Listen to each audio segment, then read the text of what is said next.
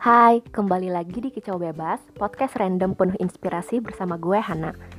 Sering gak sih kalian lihat kolom komen di sosial media yang isinya menyebut diri sendiri dengan hmm, istilah kentang atau potato? Jujur, di awal munculnya tren kentang ini, gue tuh gak ngerti. Tapi setelah gue amati dan gue teliti, ternyata fenomena ini terjadi ketika mereka melihat seseorang yang bisa dibilang hmm, good looking kalau kata netizen zaman sekarang ya dan merasa diri mereka tidak secantik atau seganteng mereka yang good looking ini sehingga menyebut diri sendiri sebagai kentang. Hmm, gue juga nggak tahu sih kenapa harus kentang. Kenapa nggak yang lain? Bayam atau tomat gitu. Dan kenapa harus sayur-sayuran? Oh mungkin karena kentang itu kelihatannya dekil kotor gitu ya. Ya orang kentang emang tumbuhnya dalam tanah ya wajar aja kelihatan kotor.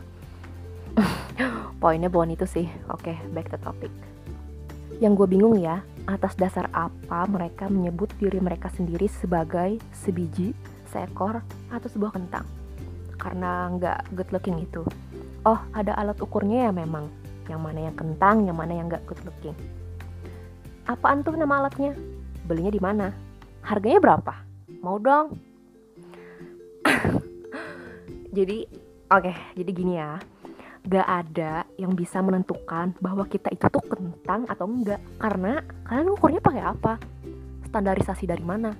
SNI lu kira helm SNI tahu nggak yang bikin kita jadi kentang itu apa? Rasa insecure kalian rasa kurang percaya diri kalian sendiri.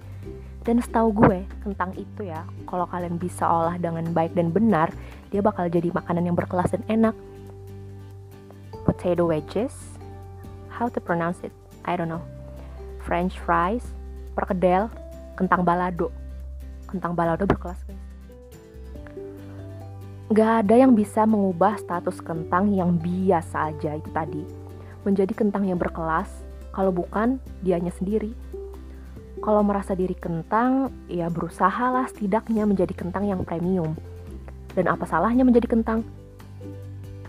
Gue suka kok kentang, enak, kalau dibikin dengan baik dan benar, pasti bakal disukain banyak orang. Tapi ingat, di dunia ini ada yang namanya alergi. Ada orang yang mengidap alergi kentang. Ada kok, gak percaya, googling aja. Nah terus maksudnya apaan? Apa hubungannya nih? Artinya, gak semua orang bisa menikmati enaknya menyantap kudapan yang terbuat dari kentang itu. Kentang hanya bisa dinikmati oleh orang yang suka dan bisa menyantap kentang. Tapi, apakah itu menurunkan kualitas kentang itu sendiri? Ya enggak dong. Lihat deh chef-chef pemilik rumah makan yang bikin menu dengan bahan dasar kentang. Tanya sama mereka, apakah waktu pertama kali mereka bikin menu itu langsung berhasil dan langsung dimasukin ke menu utama? Enggak dong. Mereka pasti melalui proses trial and error sehingga mendapatkan takaran yang pas seperti sekarang sehingga mereka akhirnya masukkan ke dalam menu utama. Gak semua orang bisa melihat potensi dalam diri kamu Gak semua orang percaya kamu memiliki kemampuan. Hanya orang-orang yang menghargai kamu yang dapat melihat potensi dalam diri kamu. Lantas, apakah itu membuat potensimu menurun? Ya enggak lah. Semuanya ada di genggaman kamu. Semuanya kamu yang menentukan apakah akan terus meningkatkan potensi itu atau justru diam aja, stuck nggak ngapa-ngapain dan selamanya nggak pernah tahu bahwa kamu memiliki potensi yang besar dan peluang yang besar untuk terus berkembang. Kamu cantik di mata orang yang tepat. Kamu hebat di mata orang yang bisa menghargai kamu. Sebelum ada istilah kentang, dulu gue pernah berada di posisi serasa kayak kentang gini. Merasa nggak cakep, nggak pintar, nggak ada prestasi, nyusahin orang tua, beban orang tua banget lah intinya. Jauh banget dari 3B kalau kata orang-orang. Beauty, brain, behavior. Terus sempat kepikiran yang banget banget gitu, nangis, bingung, gelisah, takut, tapi nggak sampai stres sih atau itu udah masuk ranah stres ya ya pokoknya gitulah setelah melewati waktu galau yang cukup menyita waktu, air mata, tenaga, gue mulai mikir, masa gue gini-gini aja sih? Akhirnya setelah beberapa kali meditasi, mikir, brainstorming, dan evaluasi diri gue sendiri, lambat laun gue mulai nyari-nyari makna hidup, gue bangkit, dan sampailah kepada gue yang belajar mencintai diri sendiri. Thanks God, sekarang gue udah jauh membaik dan gak pernah lagi merasa seperti kentang um, walaupun kulit gue sekarang banyak bekas jerawatnya tapi banyak bekas jerawat aja gue cakep apalagi kalau glow up yeay ini semua tentang mindset Mau nggak kalian keluar dari lubang hitam itu? Mau berubah nggak? Mau bangkit nggak?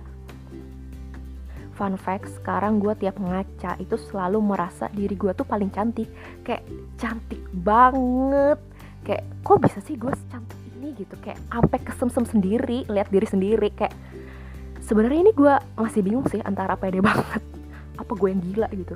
Tapi ini much better dari gue yang dulu yang tiap ngaca selalu komplain Kenapa muka gue kayak gini, kenapa hidung gue kayak gini, dan bla bla bla bla.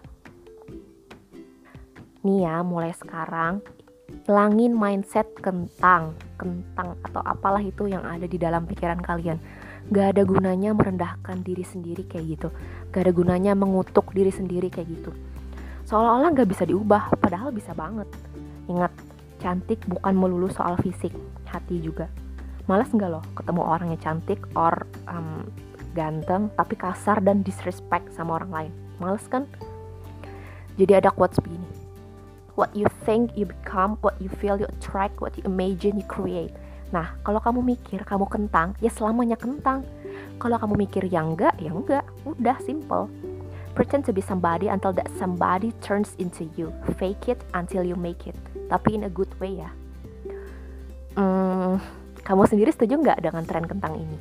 Yuk kita sama-sama sharing pendapat di Instagram at kicobebas.podcast. Ditunggu ya. See you!